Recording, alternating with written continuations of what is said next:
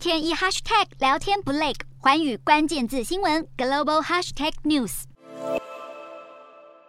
据德国媒体的报道，为了避免增加对中国的依赖，德国政府打算要否决中国航运巨头中远海运入股的入股德国第一大港汉堡的货柜码头。而临近北海的汉堡是欧洲和中国海陆重要的转运站。德国经济部长哈伯克就表示，担心中远入股将会增加对中国的依赖，因此打算要否决这笔交易。德国政坛也普遍对中远入股汉堡港码头有疑虑，不愿意让码头等基础建设落入中。国的手中，而中远入股汉堡港还具有地缘政治的争议性，因为中国多次鼓吹建设海洋强国，其中“一带一路”的战略构想涵盖了港口，让这笔交易案恐怕胎死腹中。